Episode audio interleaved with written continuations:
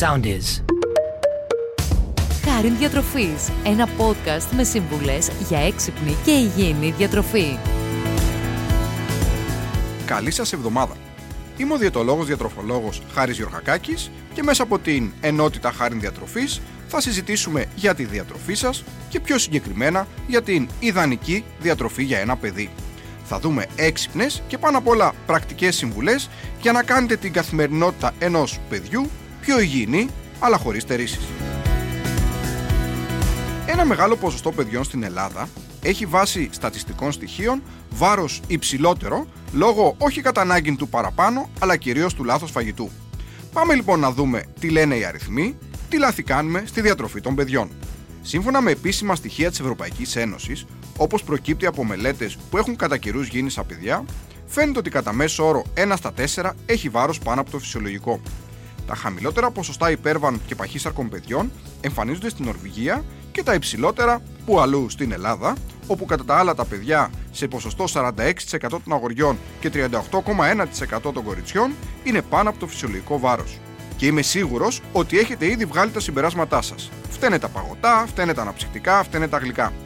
Κι όμως δεν είναι τόσο απλά τα πράγματα και μην βιάζεστε να δαιμονοποιήσετε τρόφιμα ή ποτά. Αρκεί να σας πω ότι σύμφωνα πάντα με επίσημα στοιχεία, σε χώρες της Βόρειας Ευρώπης, όπου τα ποσοστά υπέρβαρων παιδιών δεν είναι και τόσο ψηλά, η κατανάλωση για παράδειγμα αναψυκτικών είναι 4 φορές μεγαλύτερη σε σχέση με την Ελλάδα. Αντίθετα στη χώρα μας υπάρχουν κάποιες λάθος συνήθειες, όπως για παράδειγμα το ότι πολλά παιδιά παραλείπουν το πρωινό τουλάχιστον δύο φορές την εβδομάδα. Ακόμη, τα παιδιά στην Ελλάδα έχουν τα χαμηλότερα ποσοστά άσκησης, μέσω όρο 190 λεπτά την εβδομάδα για τα αγόρια και 138 για τα κορίτσια, όταν στην Νορβηγία για παράδειγμα, όπου όπως είπαμε έχει τα πιο χαμηλά ποσοστά παχυσαρκίας στα παιδιά, τα αγόρια ασκούνται 313 λεπτά την εβδομάδα και τα κορίτσια 241. Τα Ελληνόπουλα κάθονται μπροστά στην οθόνη είτε της τηλεόραση, είτε του υπολογιστή, είτε του τάμπλετ, περίπου 122 ώρες την ημέρα τα αγόρια και 125 τα κορίτσια, σε σχέση με το μέσο όρο στην Ευρώπη που είναι 109 για τα αγόρια και 139 για τα κορίτσια. Τι μας λένε λοιπόν οι αριθμοί και τα επιστημονικά δεδομένα; Τα παιδιά στην Ελλάδα ασκούνται λίγο και έχουν λάθος συνήθειες διατροφής. Τι μπορούμε να κάνουμε γι' αυτό; να εντοπίσουμε τα λάθη που μπορεί και το δικό μας παιδί ή εμείς οι ίδιοι να κάνουμε και να προσπαθήσουμε να τα διορθώσουμε. Πάμε λοιπόν να δούμε τι λάθη κάνουμε και μικρά διατροφικά μυστικά για να βελτιώσουμε τις συνήθειες του παιδιού μας αλλά και ολόκληρης της οικογένειας. Πρώτα απ' όλα, προγραμματίστε καλύτερα τη διατροφή ενός παιδιού. Είναι απαραίτητη η κατανάλωση και ενδιάμεσων γευμάτων μέσα στην ημέρα εκτός από τα κυρίως, με στόχο το παιδί να καταναλώνει περίπου 5 με 6 γεύματα και σνακ καθημερινά. Αν θέλετε λοιπόν να μιλήσουμε για ιδανική διατροφή, αυτή θα πρέπει να περιέχει τα εξής. Ένα καλό πρωινό. Δύο ενδιάμεσα σνακ μέχρι το μεσημέρι στο σχολείο.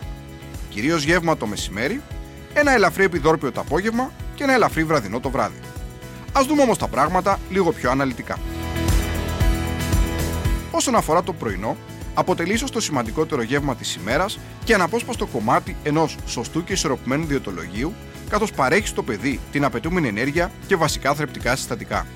Ένα πλούσιο πρωινό βοηθάει την καλύτερη δυνατή λειτουργία του οργανισμού, σωματική και πνευματική, δίνοντας στο παιδί τη δυνατότητα να ανταποκριθεί στις απαιτήσεις των καθημερινών δραστηριοτήτων του. Ένα ποτήρι γάλα ή ένα γιαούρτι ή ένα κομμάτι τυρί, δηλαδή κάποιο γαλακτοκομικό, μαζί με δημητριακά ή ψωμί με μέλι ή μαρμελάδα ή ένα τόστ ή ένα κομμάτι σπιτικό κέικ θα μα δέσει τους απαραίτητους υδατάνθρακες για ενέργεια και αποτελούν κάποιες ενδεικτικές προτάσεις για ένα καλό πρωινό.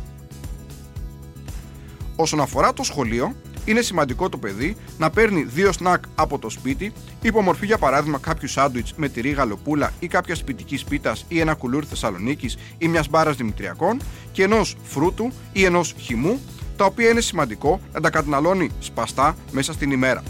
Πολλά παιδιά, ιδίως σε πιο μεγάλες ηλικίες, δεν θέλουν να παίρνουν φαγητό από το σπίτι για να μην τα κοροϊδεύουν τα άλλα παιδιά.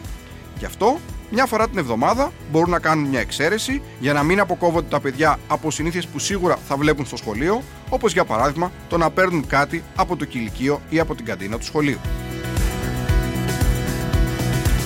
Επιστρέφοντας στο σπίτι, τα κυρίως γεύματα του παιδιού θα πρέπει να είναι πλήρη. Ένα ιδανικό πιάτο είναι σημαντικό να απαρτίζεται από τρία βασικά συστατικά.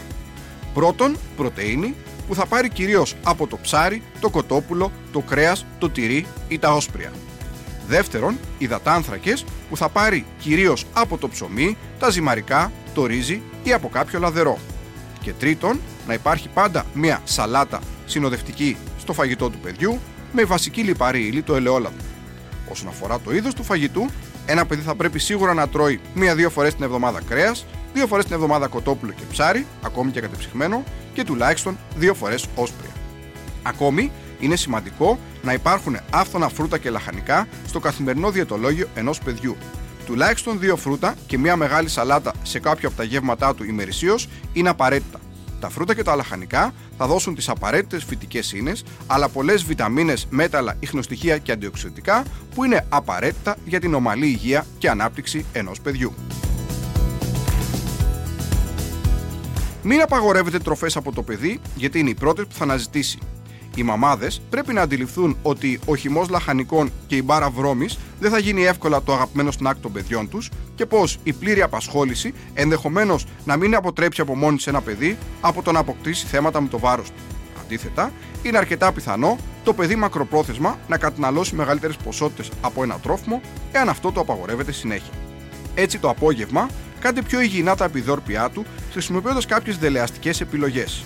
Έτσι, είναι προτιμότερο να έχει ένα υγιεινό κολατσιό όπως γιαούρτι με μέλι και ξηρούς καρπούς ή γιαούρτι με μέλι και δημητριακά, ή μπορείτε να φτιάξετε ή να πάρετε ένα ριζόγαλο ή να κάνετε ένα κομμάτι σπιτικό κέικ όπου αντί για βούτυρο θα βάλετε ελαιόλαδο, ούτως ώστε το απόγευμα να δελεάσετε το παιδί σας με ένα γευστικό αλλά υγιεινό επιδόρπιο και να αποφύγετε το να καταφέγει σε επιλογές όπως κουρασάν και σοκολάτες.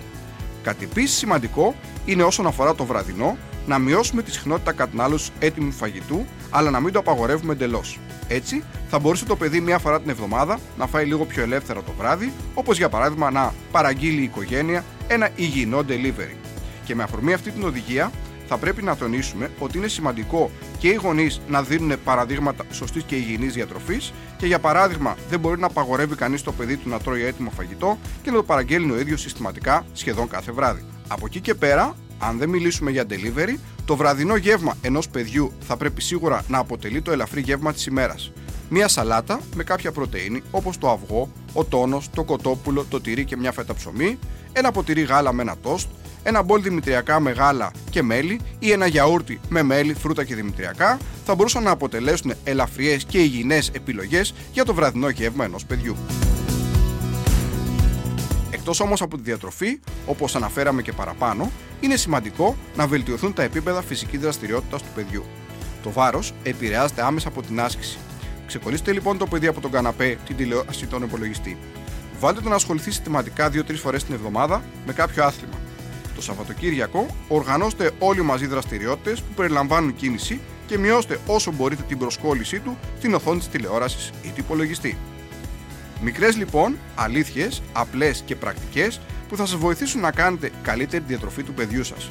Θα ήταν οπωσδήποτε πιο εύκολο να υπάρχει μια συγκεκριμένη αιτία, παραδείγματος χάρη ένα τρόφιμο στο οποίο να αποδώσουμε την κακή διατροφή και την αύξηση του βάρους ενός παιδιού, γιατί τότε η λίστα ήταν εύκολη. Όμως, το αυξημένο σωματικό βάρος για ένα παιδί και γενικότερα η σωστή και υγιεινή διατροφή είναι σημαντικό να περιλαμβάνει πολλούς παράγοντες. Αναγνωρίζοντας λοιπόν τη σημασία του μέτρου, της ισορροπίας και της ποικιλίας από νωρίς στην παιδική ηλικία, είναι πολύ σημαντικό η λύση στο πρόβλημα της παιδικής παχυσαρκίας να μην είναι η στέρηση, αλλά ο συνδυασμός υγιεινής και ισορροπημένης διατροφής και συστηματικής φυσικής δραστηριότητας.